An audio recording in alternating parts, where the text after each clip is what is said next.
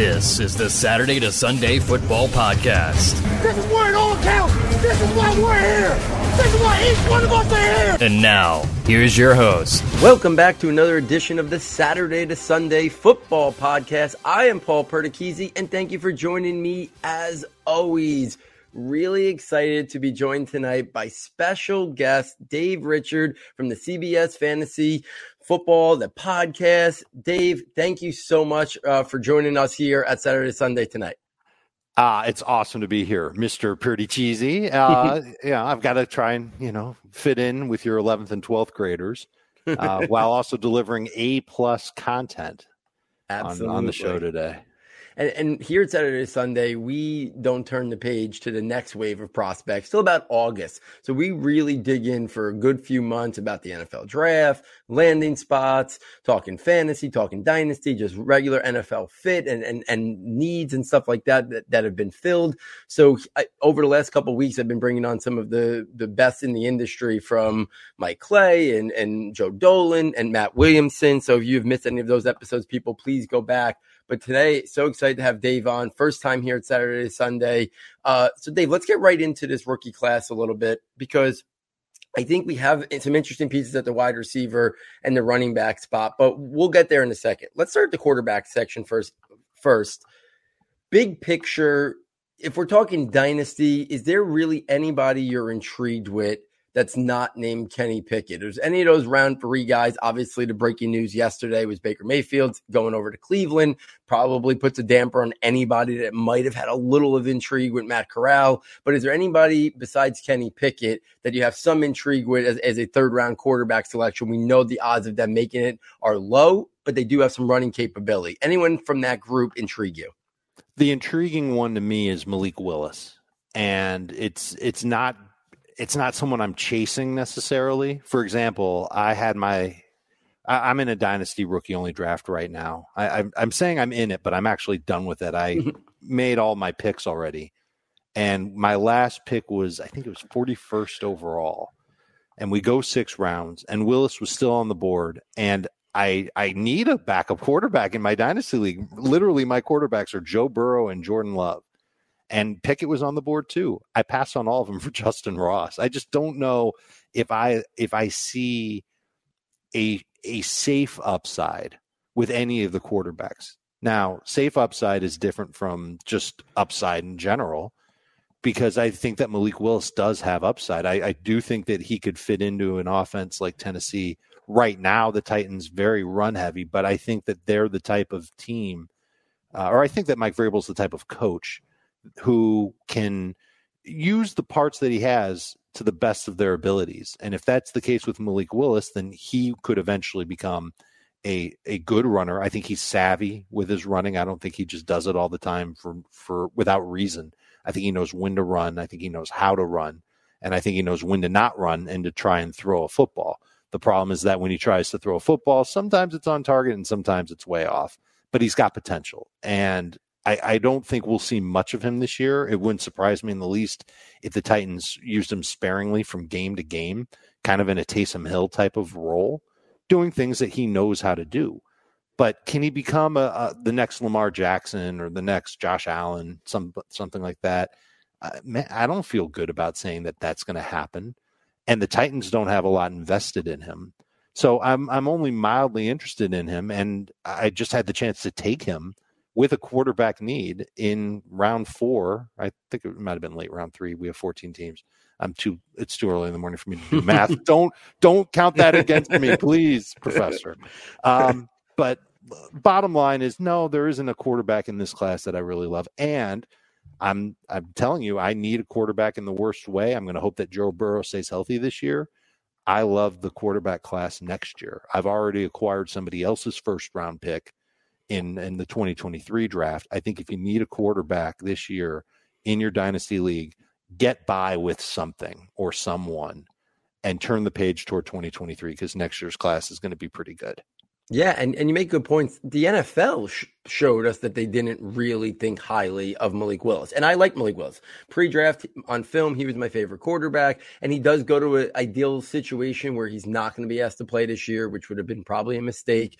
And who knows, maybe I, I think most people expect Tennessee to take a step back this year, but they were the one seed last year. Even if they take a step back, they could still be an eight, nine, or 10 win team. And if they're ready to move on from Ryan Tannehill, he wouldn't be stepping into a, you know, a really bad situation like so many quarter young quarterbacks usually do. And I think that's the fear with Desmond Ridder that even if he gets on the field this year, you just talked about it. That quarterback class next year, it's hard to see Atlanta getting to five, six, seven, eight wins this year, which means they're probably going to be in the early portion of the draft and they're I don't think they're going to let Desmond Ridder be the reason why they pass on one of those other types of quarterbacks. You know, we saw Houston do it this year with Davis Mills, but I think that was a little bit of a unique scenario because they didn't love this quarterback class, or I think they would have been willing to pull the trigger. Uh, if we stay on the quarterback situation for one more, when you look at Kenny Pickett, he's a very interesting case study because I wasn't a Pickett fan on film but he is surrounded by an ideal supporting cast when you talk about the the skill players. Obviously, the offensive line, there's some question marks there.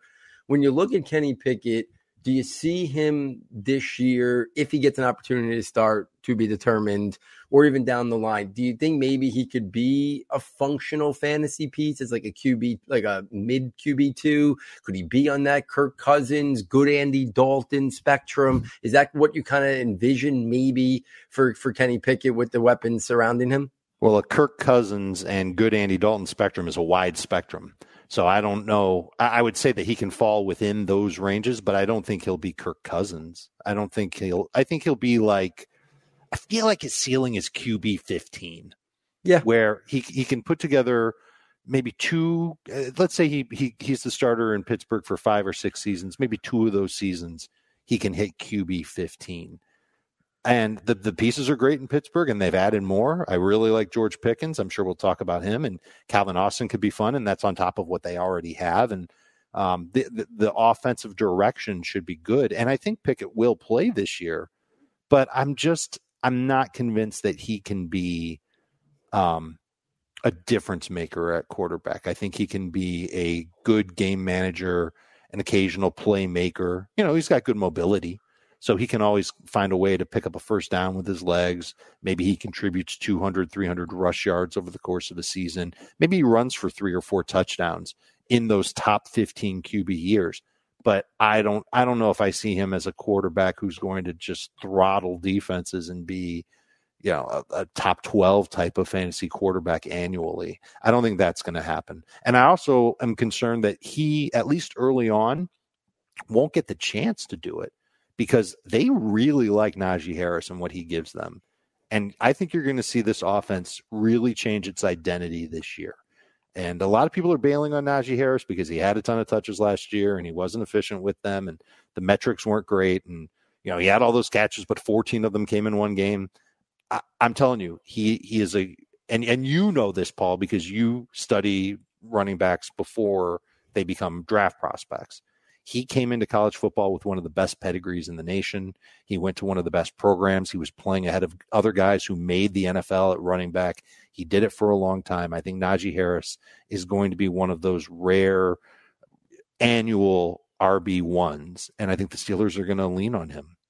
Yeah, I, I, think, and which brings me to my last question. In a dynasty setting, would you rather have Kenny Pickett or Mac Jones? I feel like both of those teams are going to lean on the run, mm. want to lean on the defense. If you, do you have a clear preference between those two, or you think they're basically almost even Steven in terms of where you would kind of situate those two? I think Mac Jones is the more talented passer. I think that he's the one that I would I would prefer to have. I know that the Patriots offense right now they're certainly going to be balanced. I think they might strive for balance, but I also think there's a chance that Mac Jones can continue to evolve and be a better passer. And they've they've done it before with Brady, where uh, Brady remember Brady's career, he wasn't a big stat guy nope. to begin. And then once he really got used to the offense that he was in and they didn't change the offense that he was in, he did great. And he they started to add big pieces around him. And I think that's the, the direction that the, the the Patriots are going to go in. And right now they're adding, you know, good complementary pieces. I don't think DeVante Parker is Randy Moss, and I don't think Tyquan Thornton or or even Jakobi Meyers is is the next Wes Welker or Julian Edelman, but they'll find players who can fit in there. And I think they'll have Mac Jones run the offense that Mac is comfortable running. I think he's got more room to develop and grow and potentially become a top 12 quarterback than Kenny Pickett does. Yeah, I think the the big elephant in the room in terms of New England is who's calling the plays, and and do we trust them, or is it really going to be Belichick hands on on the offense? Because as a Giants fan, when I hear Joe Judge is taking an active role in the offensive game planning and play calling, and Matt Patricia makes you want to run the other way. Yeah, there's a little bit of concern where that was the one thing we always kind of knew that offense with Josh McDaniels for what, whether whether he's going to succeed or fail as a, as a head coach again is, is to be determined. We did know he was one of the better play callers in the National Football League and knew how to scheme and utilize his talent. I think that's the big thing that we kind of got to see. Do we see Mac Jones make a progression this year, or do we see a little bit maybe of a regression without McDaniels there? I think that's maybe the, the biggest question uh, following uh, New England. So that'll be interesting to kind of watch. Let's spin this over to the running back position, and, and I'll kind of phrase this as a two part question to start with the two big guys. Most of rookie drafts have have come and gone. There might be a couple still lingering for some people out there. I know he still got one lingering. Did you see a clear separation, whether it be talent, landing spot, opportunity between the top two running backs, Breece Hall and Kenneth Walker? Obviously, draft capital was basically the same. Uh, do you have a clear was there a clear big separation between them or did you kind of have them in the same tier and with that this might follow in and, and be the answer are you more concerned about michael carter to breece hall in, in any way or rashad penny to kenneth walker okay so before the draft i liked walker better than hall okay I thought that Walker was the better runner. I think that he he didn't catch the ball as much as Breece Hall. But I, I liked that. I liked his second gear. I thought he had breakaway speed, and I thought he could do enough. I think he showed enough as a pass catcher where he can be um, effective in it. He also played in two different systems because he went to two different schools. One was a system he'll never really have to worry about in the NFL, and that's the triple option. And the other one at Michigan State, more of a pro style offense. He thrived in both, but he really took off when he was at Michigan State. Literally, his first carry was a long touchdown run. I think that Walker was the better talent. It didn't surprise me that Breece Hall went first. And if Walker hadn't have gone to Seattle, I think I would have. I, th- I think if he had landed in a better spot, I probably would have put him ahead of Breece Hall in my dynasty rankings, and he would have been my 101. But he didn't, and it's Breece Hall with the Jets. And not that I think the Jets is a great landing spot, but I think it's a better landing spot than Seattle right now. Um, so Breece Hall is my 101 if I did have the first pick in a dynasty draft, that's who I'd take. It's Hall is also who I would take in redraft ahead of Kenneth Walker as well. Now you're asking me about which running back am I more worried about as far as fantasy goes? I am more worried about Michael Carter, and it's twofold. One, I think Carter's a good running back. I think he can play three downs. Um, I think he's got really good agility. I think he can make guys miss. I also think he's good catching the ball out of the backfield. He proved all that last year in spurts as a three down player. I just don't think that he's the type of running back who can handle a full workload. I think he proved that too, both at UNC and at, and with the Jets as a rookie. He just, I don't know if he can handle the wear and tear of being an every down running back, which hurts me because he's on my dynasty team. I was hoping that he could be that guy, but that's that's one reason why I'm I'm going to say Carter over Penny. The other reason is because the Jets coaching staff, literally on the day they drafted Breece Hall, admitted to the media that they are completely fine using multiple backs. And Robert Saleh comes from San Francisco. Kyle Shanahan has been using multiple backs for years. He's he's not committal to any one guy, and that that means that Michael Carter's still going to play quite a bit. And I don't want to pencil in Breece Hall for you know the type of numbers that Najee had or that other running backs who were rookies, you know what they had their rookie year. I don't want to do that with him. I think he's I think he's going to struggle to see a ton of work unless he just blows the doors off the competition and the Jets say, "All right, what choice do we have? We got to use this guy. He's awesome. He can play three downs. Let's put him on the field." And I don't know if Breece Hall is that kind of back. And I know yeah, that's silly to say, but I, I, I don't know if he's if he's the total package the way that I think Ken Walker is a total package. And as for Rashad Penny, yeah, it's a concern right now. Everybody has amnesia over what happened to Rashad Penny before the last six games of the 2021 season. The guy has a hard time staying healthy. I don't know how you combat that. Um, at the NFL owners meetings, Pete Carroll made it a point to talk about Rashad Penny, and he compared him to Gale Sayers. And so eh, I asked Pete Carroll, "Well, what are you going to do to manage his health and make sure he's okay?" And he just kind of gave me a non-answer on it. But the fact that they drafted Ken Walker tells me everything that I need to know. And the other thing that I know about Pete Carroll, and this is something that he preaches all the time, he loves competition. He doesn't care about where somebody was drafted on his team. He will start the best player. Penny was good last year. But if Walker goes to camp and he looks like the real deal, I have no qualms in believing that he will displace Rashad Penny and be the lead back for the Seahawks. Yeah, and you bring up a lot of great points there. And to kind of tie that up, you know, Michael Carter's on the rookie contract. He's not going anywhere for at least three years after, you know, Great this point. year, including, you know, Rashad Penny came back on a one year deal. Maybe he thought he, you know, they weren't going to make a big investment at the running back position. The, the likelihood would be strong that Penny probably is on a new home next, a new team next year and finds a new home. You know, we don't know that. It's, theoretically, he could stay, but the, the we know Michael Carter's not going anywhere. He's a fourth round pick. He's got three years left, a dirt cheap, uh, you know, for a, a rookie who was drafted in the fourth round. So we know he's kind of penciled in there, you know, at least for the next three years, where Penny's only, you know, guaranteed for one. Based on how much you liked Walker pre-draft, not that we're going to go to the wide receivers yet, but would you have taken him over any of the wide receivers, which I think are very hard to kind of rank in order since the NFL draft? Would you have taken Walker second in a rookie draft setting if, if need wasn't, you know, if it wasn't Yeah. a need in one particular way? Yeah, as long as I didn't need a wide receiver, Walker would be my 102. Okay.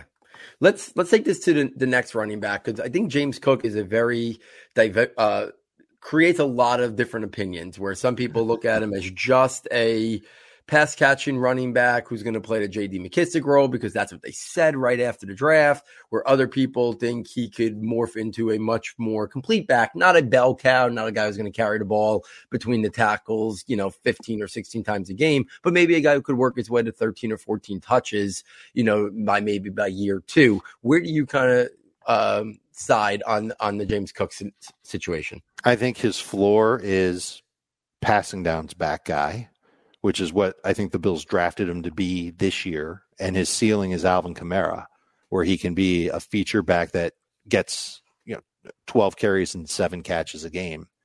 And the thing that I'm positive the Bills love about him is the breakaway speed, the elusiveness, the playmaking ability. They didn't really have that element in their offense. And they need to have a change up for when defenses try and take away the pass. And with, with last year, they got by with with Devin Singletary when teams tried to take away the pass, and Singletary did a good job, but he's not. He, he he's good at creating yards, but he's not elusive the same way that James Cook is elusive. And so my my hunch is James Cook will be a, a part time player this year, and it might even be ugly to begin the year. He might only have three, four catches a game and two, three carries a game, but he could evolve rather quickly and become as good as you know Austin Ekeler, Alvin Kamara eventually. I'm not saying it's going to happen this year, but it could happen by next year if everything falls into place for him, and he just gives Buffalo a weapon that they cannot deny. His weakness, as you know, is that he's not a physical running back. He doesn't bring that type of power, but he's. He, I, I don't think that means that he wouldn't try to play that way. And I think the Bills are savvy enough to not put him in that type of a position until he maybe puts on a little bit more muscle and gets used to the idea of running at the NFL level. And that could happen this year. So I, I think there's all kinds of upside for him. He was a player I was targeting in our rookie only draft, and I did not get him. I missed him. I think I might have missed him by two spots, two or three spots in my rookie draft. He was a top 10 pick and I don't have a problem saying that he's he should be a top ten pick in rookie only drafts because of the upside. And uh, you know, being a running back in Buffalo used to be a bad thing. With James Cook, it could end up being a really, really good thing. Yeah, and I mean anybody who's been a longtime listener of our show here at Saturday Sunday is definitely going to smile a little bit when they heard your initial take on him because here at Saturday Sunday we've been saying we don't know if he's going to have the success of Alvin Kamara because who knows. But in terms of the usage, which was not similar to Alvin Kamara, Tennessee, James Cook wasn't utilized as much, probably because they didn't need to use him as much at Georgia because they were so loaded. But I do think that's the guy we've been kind of comping as his ceiling for for two years now here at Saturday Sunday. That we think he has that kind of skill to morph into a player that could be at least utilized stylistically the same way Alvin Kamara was used, especially early on in his first couple years. So uh, that that's something that definitely uh, was music to my ears. Hearing another person kind of have that similar take. I'll open the floor to end the running back discussion like this because we had a lot of other names in round three and round four, even top of round five. Is there one or two for redraft that you're intrigued with more than the others from that wide group of people? And then same question, but for dynasty, is it the same guys that that you're more that you're excited about for redraft, or is there one or two different names for dynasty that you're intrigued with from that? Brian Robinson, Dameon Pierce, Isaiah Spiller, mm-hmm. that that whole contingency after the top three guys. Oh, Tyler Allgeier for redraft is the one that I like best from the remaining running back groups. I I I bet that Arthur Smith views him as a poor man's Derrick Henry because he's big, he's physical, um, I don't think he's nearly as talented as Derrick Henry. He feels like a gets what's blocked runner. That's not good considering Atlanta's offensive line, but I think he should compete for playing time there.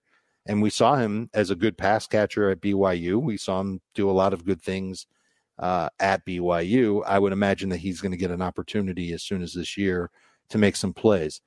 I don't know if there's anybody else that I really love in redraft from this running back class. I mean, Dameon Pierce kind of makes sense because he's going to get an opportunity, and he's he's he's a pretty good back. Um, but I think he's going to start the fantasy year on the bench for people, and he's got some upside. Probably more of a mid round pick, and it's Houston's offense. So I don't know how excited we can legitimately get about Dameon Pierce. Now, when we're talking dynasty, there's there are more names. Um, the one that I like a lot is Zamir White. I know that he's more of a two down running back than a three down guy. But Josh McDaniels is looking for that. He he likes to compartmentalize his running backs, and he'll have somebody as soon as this year working in passing downs while Josh Jacobs works in running downs. Unless Jacob uh, Jacobs what? Unless Jacobs has an amazing year, one where the Raiders will want to pay him like a top ten running back. Uh, this is going to be Zamir White's show in 2023. And so I prioritized him and I did get him in my dynasty draft with the idea being that uh, he's going to sit on my bench in 2022 and that I might have a legitimate starting RB2 as soon as 2023. I like the talent, another great running back from Georgia, but I I think that he can be one of the running backs who could be you know 1300 total yards with 1200 yards coming on the ground with eight touchdowns. I think he's got that kind of upside in Las Vegas and I think the Raiders are an offense on the rise, especially now that they've got a receiving corps that's as talented as it is. The window for that is right now. You can also make a case for Rachaad White in Tampa Bay as one of those great next backs, the guy that could be a starter by 2023, and White's certainly a good player. Uh, I'm intrigued by Ty Davis Price in San Francisco. He doesn't strike me as the type of running back that I thought the 49ers would go after. Uh, but he, he's big, he's strong, and he, he gives them an element of power that I don't know if they really thought they had. And if he can give them that, and if he can stay healthy while splitting work with other running backs, he could be in the mix as soon as this year. So I don't mind him in redraft with a late dart throw. But I I I got lucky with Elijah Mitchell. I took him in round six in our rookie draft last year. I I, I just knew, you know, getting 49ers running backs is usually a good thing. And so I backed him up with Davis Price in, in our dynasty draft and yeah, I'm I'm pretty heavily invested in 49ers running backs for the next few years, and I can't say that I hate it. I think that's a good strategy. Um, as for Isaiah Spiller, Brian Robinson, I think those are the last two names that I could that are worth bringing up. I don't know if I see great long term upside for them. I think as long as Austin Ekeler's healthy, Isaiah Spiller will be in a complementary role. Maybe he gets around 10 touches per game. And Robinson, good running back from Alabama, but I I don't know how quickly he could rise up to be the lead back in Washington, nor do I think he can necessarily be that guy next year if Gibson has a bad year this year. So I'm not as bullish on those two as I am the other guys that I named.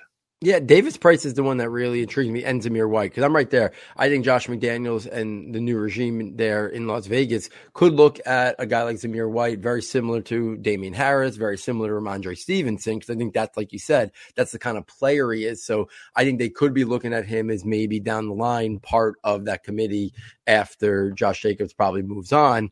Uh, and then Tyrion Davis Price, I think, is an interesting one because I think people are devaluing him too much because of the Trey Sermon disaster last year. And that really has nothing to do with Ty Davis Price. Right. And and I feel like you mentioned it already when we're talking about the Jets and mentioned San Francisco. There's plenty of carries to go around in San Francisco. So Davis Price could easily emerge with Elijah Mitchell as the two clear guys in that backfield. And what's really interesting about those two is one of them would probably just by default become a functional pass catcher, even though none of them really profile as that, unless they like use a third guy or really, you know, a rookie quarterback or second year quarterback who first time playing for the most part, and Trey Lance, who probably will be the starter, you know, he might use that check down running back a little bit more. Uh, so it's gonna be interesting to see which one of them kind of materializes to maybe get a surprise 35 catches or something like that, which would just be like a little bit of an extra bonus. So I'll, I'll be following that closely in San Francisco. So I'm hey, glad you brought that up. Paul, can I take you off the trail for one yeah. quick second? Did you study Abram Smith? Yes. What do you think about his chances to maybe unseat Mark Ingram as an early season running back for New Orleans in case Alvin Kamara uh, ends up on the suspended list? Yeah, do you think it's possible? Yeah, I, I, do think it's possible. And while I know it's not Sean Payton, there's still a lot of his lieutenants still there. And Pete Carmichael. Yep. And New Orleans has had a history of of, of guys like, you know, you got to go a while back, but like Pierre Robinson. Mm-hmm. There's there's guys that have gotten opportunities there. And there's another one too that Chris Ivory. That. Chris Ivory. Yeah. So they've given guys opportunities. I don't know. Mark Ingram has is, is been a had a really good career, but who I don't know if he has that much left in the tank. And if Alvin Kamara's suspension is six full games, or if they see Ingram struggling and slow, there might be a real opportunity for this kid to get an opportunity there. I know Lance Zierlein, who I think is one of the best in the business in terms of Lance. draft. He's great. Yeah, eh, he was very high on Abram Smith. He liked his talent a lot. He thought he was a guy who could maybe go early day three. So you know, I think he's got a real opportunity there, and he's an interesting guy that in some of my deep, deep dynasty leagues with stashes and stuff like that, that I think Abram Smith is a, is a guy that that is intriguing because – who knows if he gets an opportunity early, he could seize it and be the second guy there. I mean, I'm sure they're going to try to give it to the veteran, but you know, we see guys sometimes just fall off quickly, especially at the running back position. Mark Ingram's had a lot of wear and tear going all the way back to college, so it's possible the young, fresh legs of Abram Smith could could seize that opportunity. So I think it's a really interesting name, and he's not getting talked about because I feel like a lot of people are just they think Alvin Kamara might be suspended, but I'm not really sure a lot of people are really baking that into anything right now as much as maybe they should be, either in dynasty draft, rookie drafts, or fantasy and redrafts or anything. Uh, you know, maybe except maybe not taking Kamara right at the top where he would normally go. Uh, I feel like they're not really adjusting the other guys too much yet. So I think that's a really strong point by you there. Uh, let's take this to the wide receivers. Every time I've had a guest come on, I've asked them the same question because – I do think it's a very eh, question, difficult question to answer. Do you have a clear favorite from the rookie wide receivers? Is it the same guy you think is going to be best year one compared to the guy you think is going to be best long term? It's a great question, and I bet you've gotten a ton of different answers. Tons of different answers. so let me give you my answer. I think it's Velus Jones, baby. No, okay. the 26 year old. you knew I was kidding from the jump if I if my favorite wide receiver for dynasty is is Jameson Williams, and Williams was not my favorite receiver when I studied them. Why did I make this decision? Because of upside, because of playing indoors, because I know the mm-hmm. Lions aren't going to have Jared Goff as their quarterback forever, because the Lions must have loved him so much that they they had to have to move up to twelve to get him in the draft when they already spent their number two overall pick in Aidan Hutchinson. And let's face it, the speed is undeniable. It's going to give him many opportunities to contribute over the course of his career. So even if he goes to Detroit and the first four years of his career are kind of meh, who's to say he doesn't go to the next hot team after that, which will look at him and say, well, this guy's still running fast. Tavon Austin is still in the NFL, and he it's because he can run fast. How many opportunities? Um, Cordarrelle Patterson's fast, and he's managed to stay in the NFL for 28 years. So I, I, think when you've got speed and you can keep it, Ted Ginn, that's the name I was thinking. Mm-hmm. Ted Ginn played for like eight different teams, and it's because of the speed that he had. Jameson Williams will keep getting opportunities as long as he has that speed, not to mention the fact that he's tall. So I think that that's a good combination for him to be a possible contributor long term. That's without thinking about any of the upside, where he can be a great receiver who can separate from coverage. I think his technique needed a lot of work. I didn't like a lot of catches. There were two things that really bothered me. Number one, he made a lot of catches at his hip, which just seemed weird to me. It's not how I see a lot of receivers making plays. And number two, there were a lot of throws that were just past his hands, like uh, just outstretched. And I don't know if I put that on the quarterback or if I put that on the receiver or what. I don't think it's alligator arms. I just I just think that he was just off a little bit last year. And I think that can get rectified. I think he can become a stronger, better player and try and evolve into being a complete receiver and not just a one trick type of, you know, go route or post route receiver who can just outrun everybody. And it, that's what happened to Tyreek Hill. Hill came into the NFL. He had great speed, but he he needed a lot of work. He learned it. He became a complete receiver, and he's been awesome for fantasy ever since. Why can't the same thing happen where Jameson Williams becomes a well rounded, complete receiver in the NFL, even in Detroit?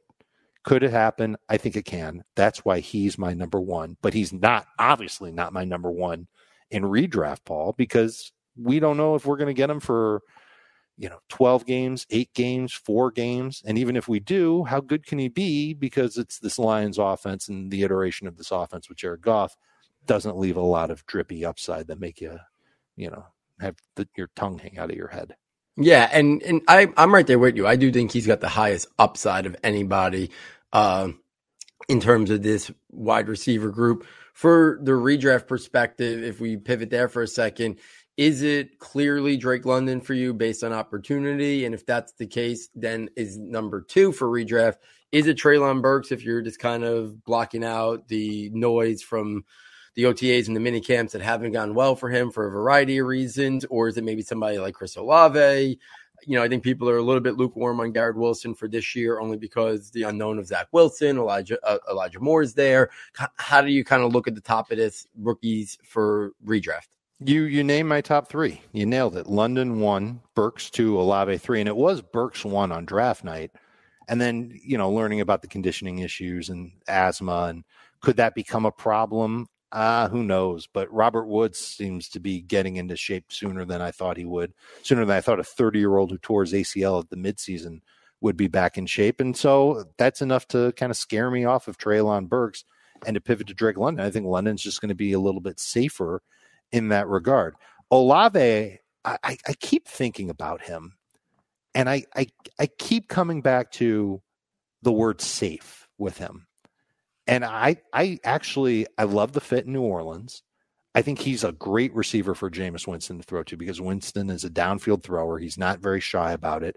And Olave can do a lot of the same things that I talked about with Jameson Williams, where he can just speed past defenders. He's got that instant acceleration that I don't know if anybody else in this class really has, besides Williams and and Olave, maybe Garrett Wilson too. Um, but I, I just I think that he's got a chance to really be I, I think he could be the number one receiver in New Orleans as soon as this year.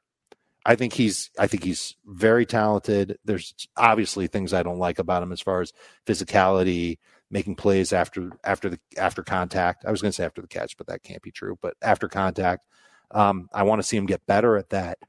And I just I look at the track record of quarterbacks in New Orleans, especially over the 13 years that Pete Carmichael's been there. And you mentioned, you know, the lieutenants of Sean Payton still in New Orleans. They like strong arm quarterbacks. I don't think they're ever going to get to a point where they replace Jameis Winston long term with somebody with a noodle arm. I just don't think it's in the DNA of that franchise, certainly in the DNA of the decision makers on that coaching staff right now, uh, or the GM. That bodes well for Olave. So he's he's healthy. Um, he, I think he can evolve into being a complete receiver. I don't know if London can. I think London is what he is as far as physical power forward on the field. I don't I don't see him with breakaway speed, and that's something that you want to have in your receivers. Burks has shown that breakaway speed considering his size, so he could evolve too. And and the Titans, I mentioned it earlier, they're they're savvy when it comes to how they use players in their offense. And I almost think that Treylon Burks could be like a, a Derrick Henry at wide receiver. For years, we used to talk about on our podcast, Paul, how we wish that Derrick Henry would get the ball in space, mm-hmm. throw him a pass, and have him go one on one against a cornerback or a safety. And like it's a it's a no win situation for the defender. I think the same thing can happen with Treylon Burks against the majority of cornerbacks and some of the safeties in the National Football League. And so if they force feed him passes like Arkansas did, um, especially as early as this year, it makes a lot of sense for him to be somebody who can just compile his way to good fantasy numbers. So if I see that the asthma issue is taken care of, and I I imagine that the asthma issue will get taken care of, there are probably tons of players in the history of the National Football League who have asthma. They get it taken care of, and he rounds into shape, and he's he's participating in training camp. You'll see me move Burks ahead of London in my redraft rankings because I think he's got a shot to be a little more productive for fantasy. Maybe it might not be as pretty as Drake London, but I, I think it'll be better than Drake London. But I got to see that in order to rank it that way. Yeah, and I, two quick points that I wanted to just follow up with. Uh, Treylon Burks to Tennessee, I was I don't agree with them trading AJ Brown, but in terms of drafting a wide receiver, I think he makes a lot of sense there because people seem to have have some selective memory on what AJ Brown was coming out of college, the questions that follow Treylon Burks right now, not the endurance questions, but the on the field, were the same exact questions people were having about AJ Brown coming out of Ole Miss. Can he run the full route tree? Is he just a bit? Is he just a guy you got to get the ball in space and then use his mm-hmm. physicality? Is and he Tennessee a good but him. not great receiver? Exactly. And Tennessee brought him along perfectly early on, and then he he he quickly morphed into a much better all around receiver. But I think you're right. I think Tennessee's a good spot for Treylon Burks to know how to utilize his skill set early and give him time to develop. And then one quick thing about Chris Olave. They need him to be that great wide receiver based on the collective assets that they gave up to get to Chris Olave is staggering when you really think about the number of picks, first, second, third. Like the number of picks that they gave up to get the Chris Olave is usually what you see for like an elite level quarterback prospect, and they ended up doing it for Chris Olave. I think for them, it's do they let Jameis Winston kind of unleash it, right? Last year it was more of babysitting.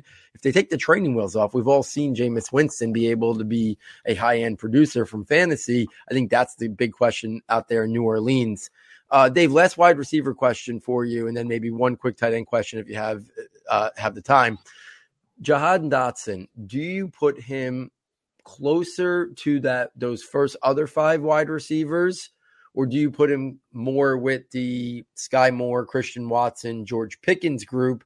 And did your decision maybe change since the recent news of Terry McLaurin signing long term? McLaurin signing didn't change anything because I figured that McLaurin would would sign long term, and Dotson just kind of gives them. He's either going to be the number two or the one B to McLaurin's one A. Although I think there is a chance, a small chance, but a chance that Dotson could be the one A, and McLaurin can be the one B. Um, I, I, love the talent. He's twitchy. He's fast. Um, good burst. Good acceleration. He can separate. He's got breakaway speed. Good footwork.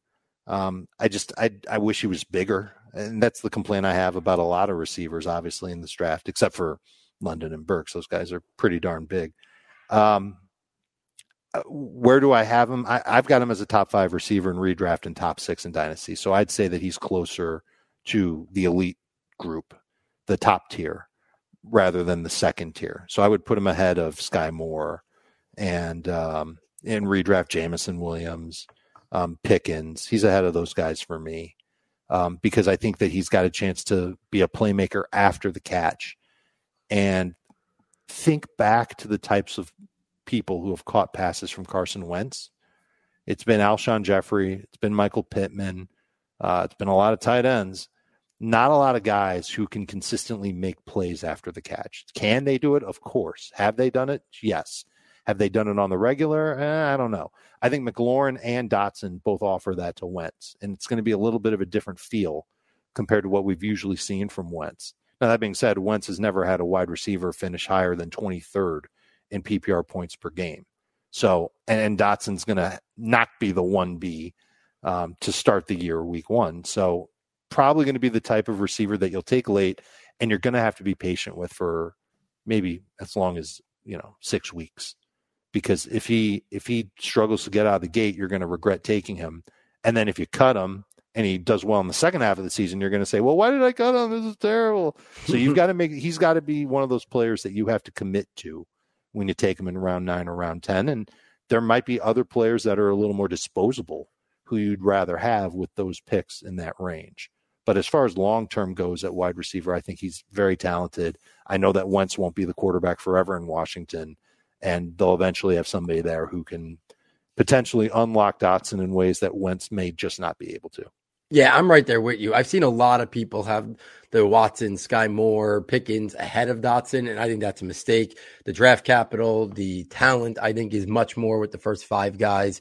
I think people are overvaluing Washington and and and Carson Wentz, like you said. Situations change and change very quickly in the NFL. So I'm right there with you, Dave. You have time for one tight end question? Let's do it. Okay, so this tight end class, I don't think is going to create much buzz or excitement for redraft leagues. So for dynasty, this this questions that linger, right? Zach Ertz stays in Arizona. They go and get Trey McBride. You know, the Colts, Jelani Woods is probably the most raw and unrefined of the, of the early tight end picks. They bring he's Andre the Giant. Cox. Yeah, he's Andre the Giant. He's Andre the Giant. uh, uh, Greg Dulcich goes to Denver. Just waiting. We were all getting excited about Albert Okwuegbunam. Uh, Jeremy Ruckert, who I really liked, was my favorite tight end in the class. He goes to the Jets after they just go out and sign two, you know, average right. to above average tight ends. They so, they copied the Patriots plan from free agency in 2020. Exactly. Or 21. So where do you kind of stand if you were going to say, okay, dynasty, is it Trey McBride? That seems to be the consensus, but other people sometimes pivot towards another way if they're just shooting for ceiling or upside. Uh, where do you kind of stand on the rookie tight ends in terms of if you were going to get one or two on your dynasty teams, who would you rather, who would you want them to be and kind of wait it out? Or maybe it's a guy that you just take late because of the value in a, in a rookie draft and you're more intrigued by them.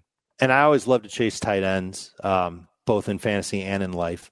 But I, I, I, think that really it's it's about finding somebody who can eventually evolve. No one's drafting a tight end for rookie year production. There isn't a Kyle Pitts in this class. There isn't a Pat Freiermuth in this class. At least not someone who can someone who's as talented as Freiermuth, sure, but not somebody who can contribute the way that Freiermuth did as a rookie. Uh, I like Dulcich long term in Dynasty. I, I, he reminded me of Kittle. He's got good size, explosiveness um, much more of a receiving tight end than a do everything type. Uh, he's got long arms. It's always something that I look for from any pass catchers. Uh, I think he's got just enough speed and elusiveness to be a problem for defenders. And I, I, I don't know if Okwuegbunam is going to be that big of a problem long term. I think Okwuegbunam, I remember watching him when he was at Mizzou and I liked him, and I think he's going to have some potential. I'm not racing to draft him, but I think Dulcich could displace him by next year. Dulcich could be um, a good contributor in Denver. I really like the talent a lot. McBride is a beast. There's no question about it. Uh, what he did at Colorado State was amazing. I hate where he landed in Arizona. And I don't know if that offense can morph to the strengths of their players compared to what it's supposed to be, which is the spread offense using four and five receivers a you know high amount of the time. Whereas McBride can be used as a receiver, but also as a blocker. And it, it makes me worried that he may never have the opportunity to be great in fantasy the way that uh, other tight ends could be, uh, or, or the way that he could be if he had gone to a different team. If he had gone to Denver, I'd probably be a lot more excited about him in Denver than I would be in Arizona. Um, other rookie tight ends that have caught my eye, Daniel Bellinger has gotten some nice headlines in New York. Uh, there's an opportunity there for him. I agree with you on Jelani Woods. He could be very interesting for Indianapolis, although he's not a fast mover at all. It's hard to be a fast mover when you're his size, and he really is a big boy. Um, and then uh, Cade Otton might be the one other guy. Went to Tampa Bay. Uh, we'll see how he recovers this year. This could be basically a redshirt year for him in Tampa Bay, and could evolve into being a, a good tight end there. Um, Not sure how many passes he'll catch from Tom Brady when he's ready to go. Might be zero, but he could have a fit there as far as being a contributing player, and he was a talented player in college. Yeah, I, am right there with you. Dulcich is a guy who I'm intrigued with. I thought he was the best natural, pure pass catcher, and we'll see. You know, I know everyone's excited about Albert Okwuegbunam. Thought when Noah Fant was traded that it was going to be his job, but they invested a, a pretty significant pick in Dulcich, so I think they must like his skill set uh, there. And you know, we've seen Russell Wilson utilize the tight end at, at, varying levels over his career, but it'd be interesting to kind of see with those plethora of weapons he has there, kind of how it, it all pieces together. So, Dave, thank you so much for hopping on and, and joining me tonight. Uh, greatly appreciate it. I'm sure most of my audience is, is following your work and, and, checking everything out over at CBS, but please let them know where to follow you on Twitter, anything you're working on over at CBS or on the podcast you want to share, please sure. do. Yeah, Twitter's at Dave Richard, and if you want to read my fantasy content, including full write-ups on the rookies, um, just Google Dave Richard CBS, and you'll get a link to my archive, and everything that I write shows up there. I also appear on CBS Sports HQ. It's our 24/7 sports news, highlights, and analysis uh, channel. Uh, it's video. You watch highlights from all sports. You get great gambling picks if you if you prefer to place a bet and you get great fantasy advice. And that's on all the time, and it's free. All you need to have is Wi Fi, and you just go to CBSSportsHQ.com, you click a button, and you're watching it. The next time there's breaking sports news, give it a try. CBS Sports HQ at CBSSportsHQ.com. Guys, make sure you're following Dave, checking out the work that they're doing there over at CBS, CBS uh, Sports HQ. All great content. So, on behalf of Dave, on behalf of our sound tech engineer, David Nicano, and myself, Thank you for joining us, and we look forward next time taking you from Saturday to Sunday.